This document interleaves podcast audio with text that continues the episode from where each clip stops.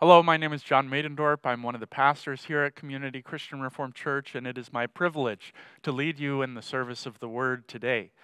Due to the threat of the COVID 19 pandemic, we have suspended our regular worship services and ministries until April. But this strange reality offers us an important reminder that the church is not a building, it is the body of Christ on earth. Just because we do not gather for worship together in one building does not mean that we cease to be the church. Rather, we are given an opportunity to be salt and light in the world in different and unique ways by worshiping together as households, by reaching out to our neighbors in love and care, by connecting with our sisters and brothers in Christ through technology, and by supporting our local relief agencies as they tend to the most vulnerable in our midst. Following the advice of health experts and the recommendations of the government, we urge all members to practice proper hygiene and safe social distancing to prevent the spread of this disease. And we welcome all believers to join us in prayer that the spread of this disease may quickly be stopped so that we may enjoy the privilege of each other's company once again.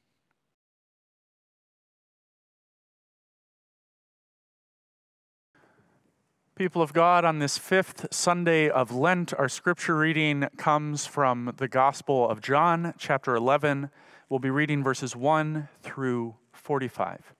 And as we prepare to hear God's word, let's come before Him in a prayer for the Spirit's illumination. Please pray with me. O Lord our God, we thank you for the gift of your word. We thank you for these stories these songs, these letters, these parables, these words of wisdom that teach us to know you as our God and help us see ourselves as your children who you have called. Lord, we pray that as we read and hear your word preached this, this day, that you would open our eyes, open our ears, open our minds, and open our hearts to all that it is that you would have us see and hear and know and believe. Transform us more and more, we pray, by the power of your Holy Spirit into the image of your Son, Jesus Christ, in whose name we pray. Amen.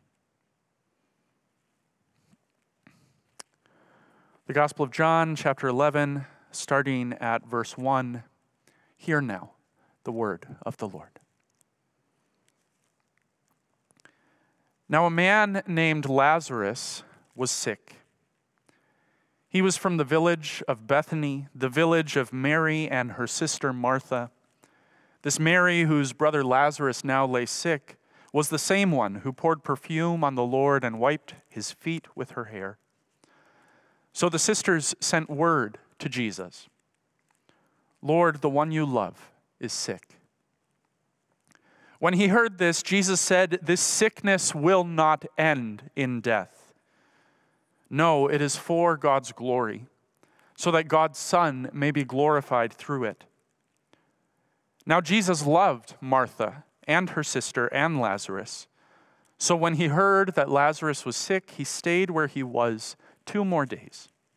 And then he said to his disciples, Let us go back to Judea.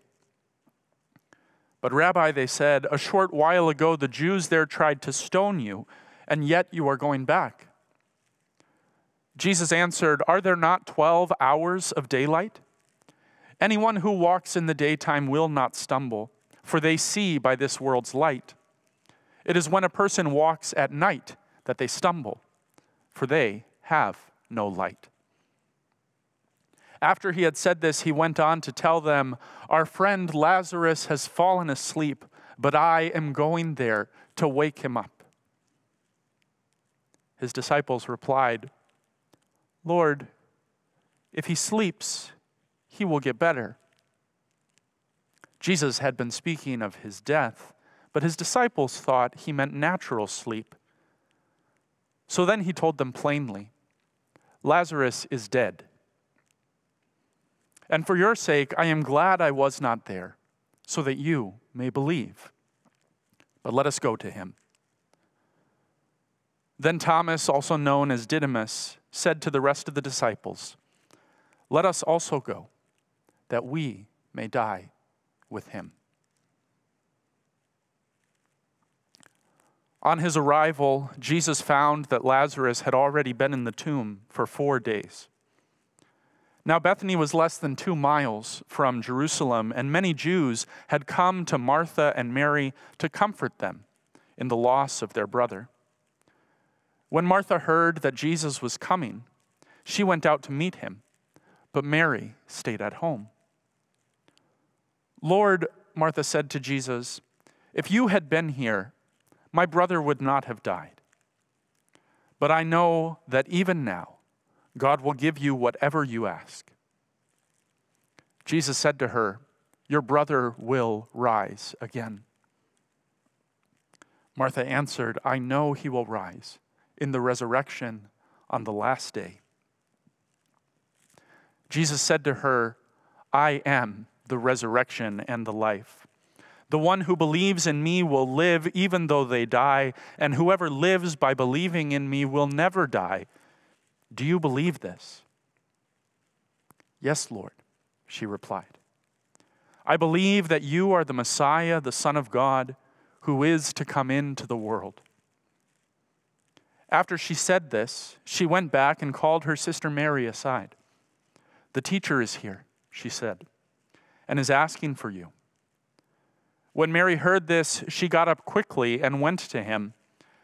Now, Jesus had not yet entered the village, but was still at the place where Martha had met him. When the Jews who had been with Mary in the house comforting her noticed how quickly she got up and went out, they followed her, supposing she was going to the tomb to mourn there. When Mary reached the place where Jesus was and saw him, she fell at his feet and said, Lord, if you had been here, my brother would not have died.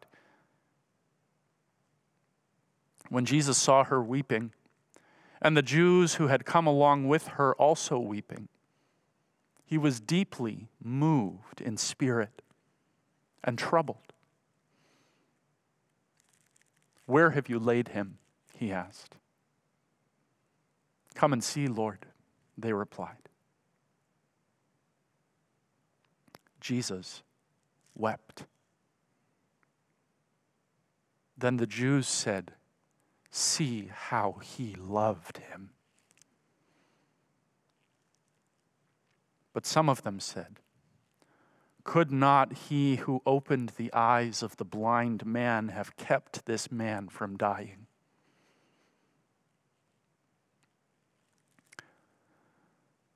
Jesus, once more deeply moved, came to the tomb. It was a cave with a stone laid across its entrance. Take away the stone, he said. But Lord, said Martha, the sister of the dead man, by this time there is a bad odor, for he has been in there four days. Then Jesus said, Did I not tell you that if you believe, you will see the glory of God? So they took away the stone. Then Jesus looked up and said, Father, I thank you that you have heard me. I knew that you always hear me, but I said this for the benefit of the people standing here, that they may believe that you sent me. When he had said this, Jesus called out in a loud voice, Lazarus, come out. The dead man came out his hands and feet wrapped in strips of linen and a cloth around his face.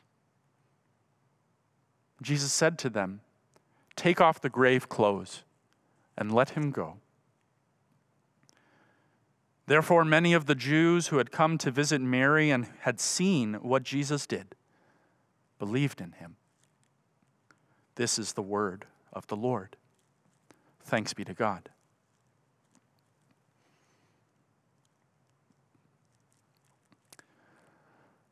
Sisters and brothers in our Lord Jesus Christ, our scripture passage for today, in which Jesus raises his friend Lazarus from the dead, presents us with an amazing story of our Lord's power over death.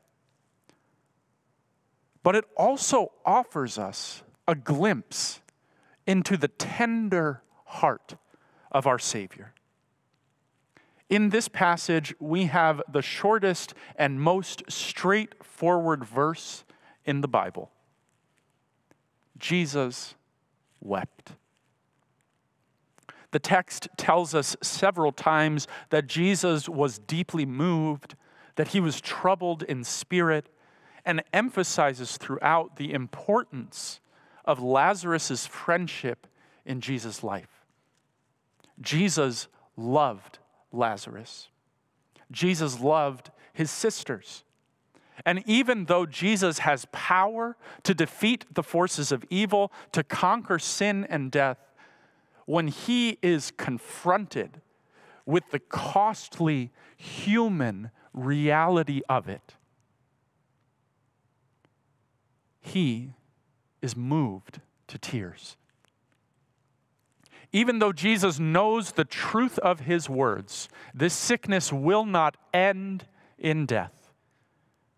When he is faced with the very real pain of loss, he is cast down in grief.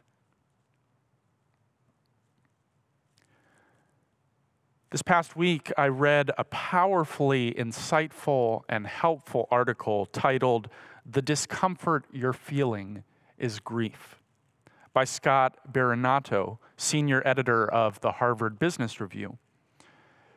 Berinato writes about how his staff met over video, as many are doing in this season. And they started off their staff meeting by going around and having everyone share how they were feeling about everything that's going on. When one colleague mentioned that she was feeling grief, heads in every pane of the screen nodded in agreement. Berinato hopes that if we name what we are feeling in this season as grief, perhaps we can find ways to manage it. In the article, Berinato goes on to interview David Kessler. Kessler, together with Elizabeth Kubler Ross, co wrote the famous book On Grief and Grieving, which introduced to the world the five stages of grief.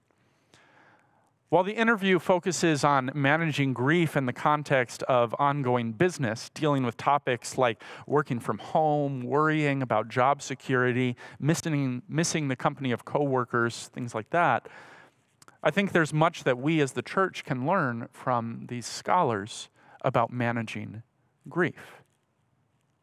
Because we are also grieving. Just as Christ grieved the toll of the fall on the life of his friend Lazarus, we grieve the toll that the fall takes on our lives as we journey through this life. This is always true. But now, in our current situation, when it is not even safe for us to worship together or gather in small groups, the cost, the cost of the fall on this world feels particularly high. Together with many people in society, we grieve the disruption that this has on our regular rhythms of life Many of us are adapting to working from home, others are adapting to living without employment. Like many in our world, we are grieving the loss of company, of friends, of coworkers, of family, and of the fellowship of believers. Together with the whole world, we grieve the harm and the loss of life that this disease causes. And we worry in a special way for those who are near and dear to us, for those whom we love. We grieve for those in our lives who do not know Jesus as their Savior and Lord. And in this time of uncertainty, we feel that pain cut deeper and harder than it ever has before. And as a fellowship of believers, we share the special grief of the loss of corporate worship. as we look ahead to the very likely possibility that we will not be together in person for Good Friday, for Easter Sunday, for these services that are so special to us all, we are filled with a particular kind of grief. Not knowing when we will be able to gather again, the uncertainty of it all, is a grief in and of itself. And it's easy for us to start to imagine worst case scenarios the prospect of a sad and terrible future of loss and uncertainty as it fills us with despair. Following the five stages of grief, we deny the reality, especially early on. This isn't a big deal. This won't affect us. We can continue life as normal. We get angry. You're taking away my hobbies, my friends, my family, my church. We bargain Maybe we can take a break from social distancing just for one Sunday, right? We fall into sadness, depression. This will never end. My parents, my friends will die. Church will never be the same. Life will never be the same.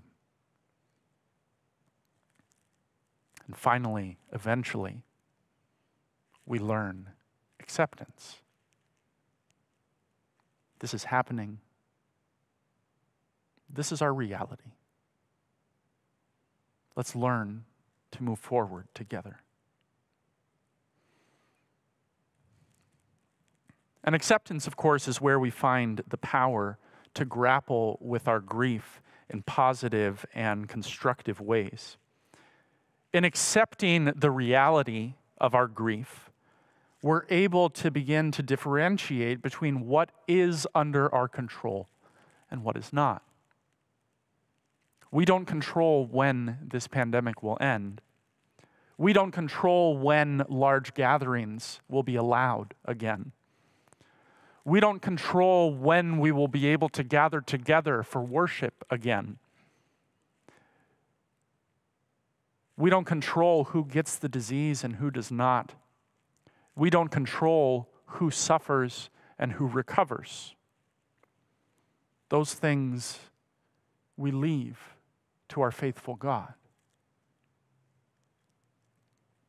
But there is much that we can control. We can practice good hygiene. We can protect the vulnerable among us by social distancing, by staying at home.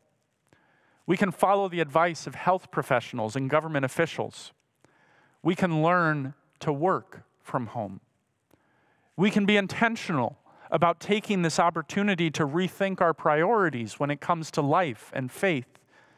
We can spend quality time with those who live in our home. We can call and text and email our sisters and brothers in Christ, our family, our friends. We can develop new rhythms of personal and family devotions. We can read books and articles that are edifying and encouraging. We can be an uplifting presence on social media and not spread disinformation.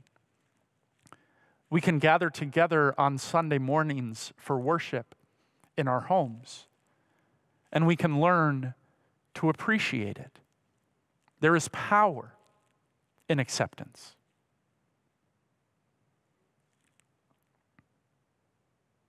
Power to manage grief. As followers of Jesus Christ, of course, we have a powerful tool when we grapple with grief that these scholars do not name. We have the power of hope. As the apostle writes to the Thessalonians, we do not grieve as those who have no hope. For we believe that Jesus died and rose again, and so we believe that God will bring with Jesus those who have fallen asleep in him. Like Jesus going to the tomb of Lazarus, we know how this story will end. This sickness will not end in death. As followers of the Lord of life, we face grief with hope, knowing that our God is preparing for us an inheritance that cannot be taken away.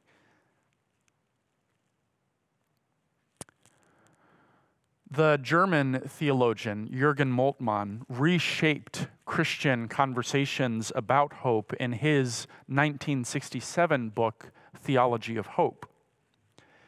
In the introduction to this book, Moltmann writes about how the whole gospel is centered around the tension between God's promises and their fulfillment, and how we as Christians live in that unique in between place. God has made promises to us. Those promises have been sealed in the death and resurrection of Christ and we are assured of them in our lives through the presence of the Holy Spirit, even as we eagerly await their fulfillment in the future when Christ comes again. We live between the already and the not yet. We live in the tension between the victory of Christ over sin and death at the cross and the ultimate defeat of evil when he comes again. And we are sustained in this journey between promise and fulfillment by hope, by embracing hope. Moltmann writes that there are two primary sins against hope that Christians can fall into in our life of faith. On the one hand, we can fall into despair, doubting that the promises of God will ever be fulfilled.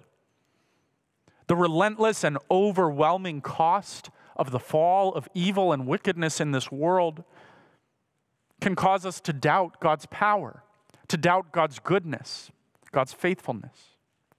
We begin to doubt that God will keep his promises.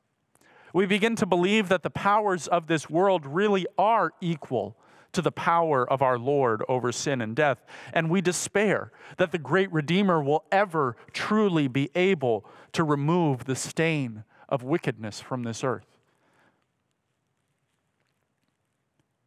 But there is another sin against hope, Moltmann writes, which is just as pernicious and just as harmful to our lives of faith, and that is the sin of presumption denying the reality of sin in this world as though the promises of God have already been accomplished. When we fall into presumption, we fail to recognize or be honest about the heavy toll that evil takes in our lives. We pretend that everything is fine when it is most definitely not.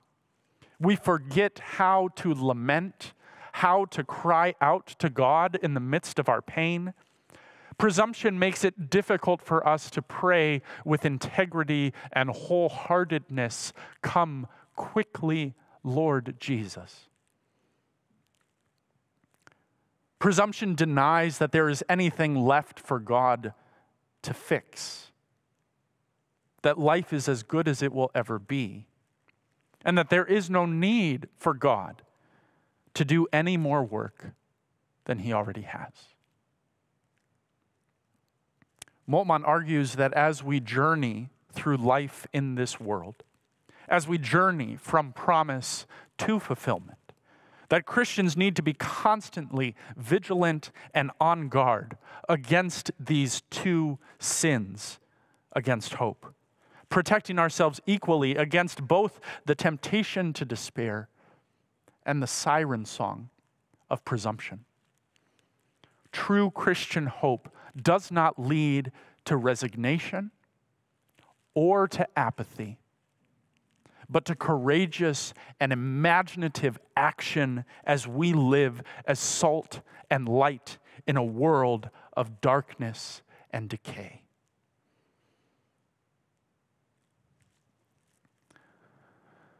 In his new book, finding meaning, the sixth stage of grief.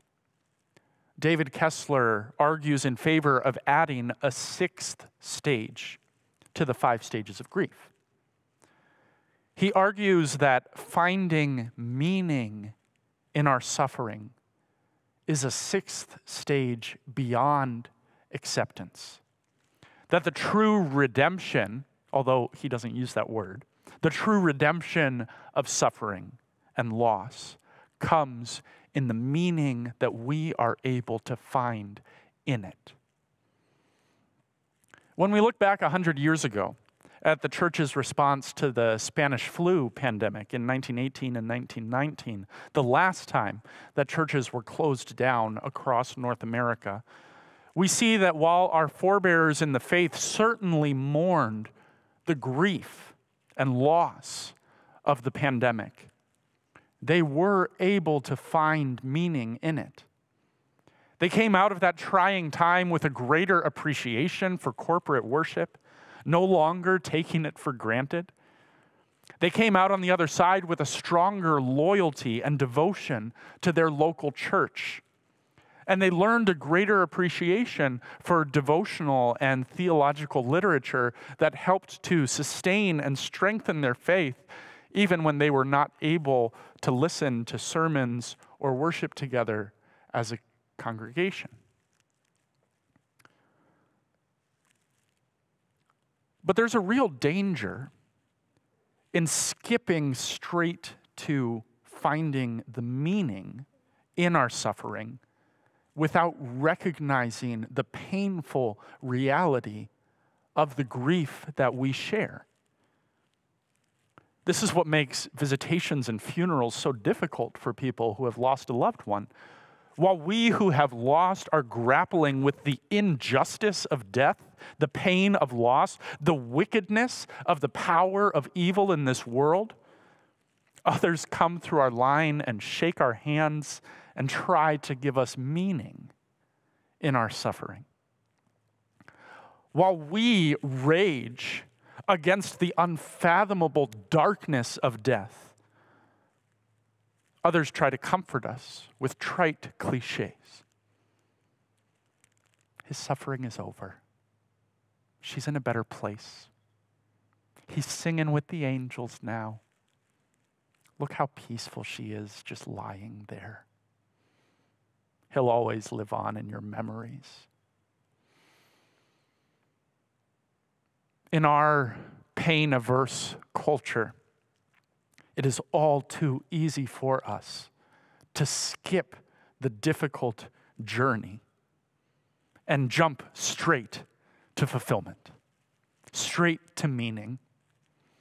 It is easy for us to fall into the sin of presumption, which denies the pain and cost of evil and death, denies the journey of grief and as a result denies the need for hope.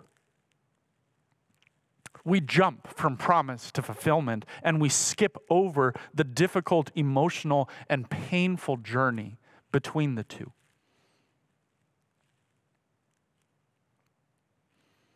I like to think of this story of Jesus raising Lazarus as a story of the journey from promise to fulfillment. At the beginning of the story, Jesus makes this amazing claim. When Jesus hears that his friend Lazarus is sick, he says to his disciples, This sickness will not end in death. And I don't think that this is a prophecy as much as it is a promise. Although the disciples probably thought of it as a prophecy. And when Jesus announced two days later that Lazarus had died, they were probably wondering whether Jesus was losing his prophetic touch. What do you do with a prophet who says this sickness will not end in death, and then two days later, the person dies? But Jesus, the Lord of promise, is true to his word. He knows that the Creator has the power to bring order in the chaos of this world, power to bring everything out of nothing, power to bring life out of death. But even knowing the power of God to redeem, to resurrect, to make new. Jesus does not skip over the journey from promise to fulfillment. Jesus journeys with his disciples from Galilee to Judea to Bethany. Jesus waits outside of town for a long time, preparing himself to face the reality of his friend's death. He speaks with Martha and Mary about their pain and their loss. He is deeply moved. He is troubled in spirit. Jesus weeps. He cries out to God, echoing the words of Psalm 130 Out of the depths I cry to you, O Lord. And only then, when he himself has faced and wrestled with and accepted the painful reality of grief, of loss, of death, only then does he bring about the fulfillment of his promise. Our Lord does not deny our pain. Our Lord does not deny our humanity. Instead, he enters into our world. He enters into our flesh. He enters into our grief. He enters into our pain. He walks the journey with us.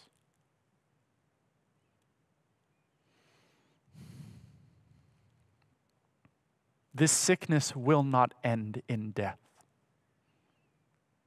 This seems to me a powerfully appropriate word of hope for the strange reality that we now find ourselves in.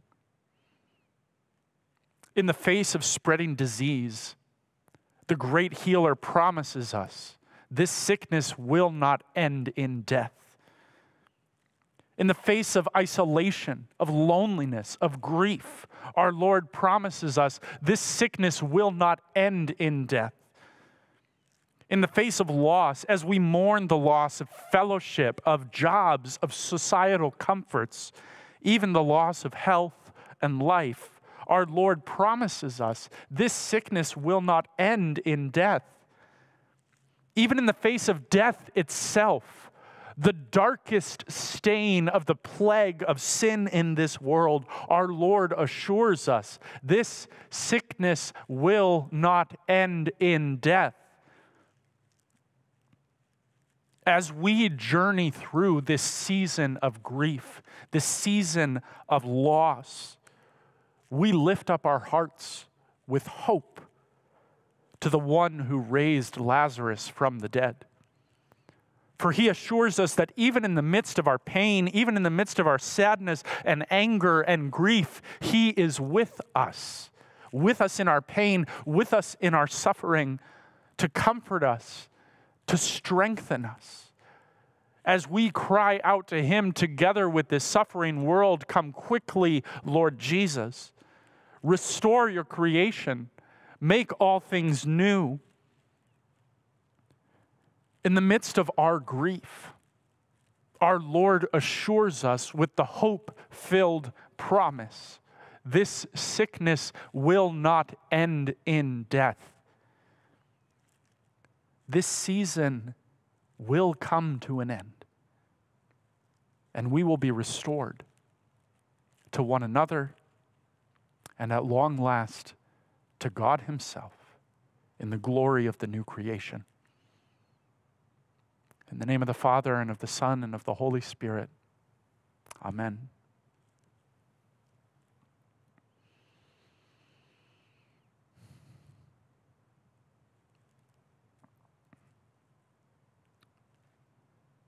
Dear Lord, as we listen to the promises of your word, we ask that you help us apply it to our lives and allow you to bring us from the darkness into the light. Show us hope in our despair so that we may recognize that you are the resurrection and the life. Amen.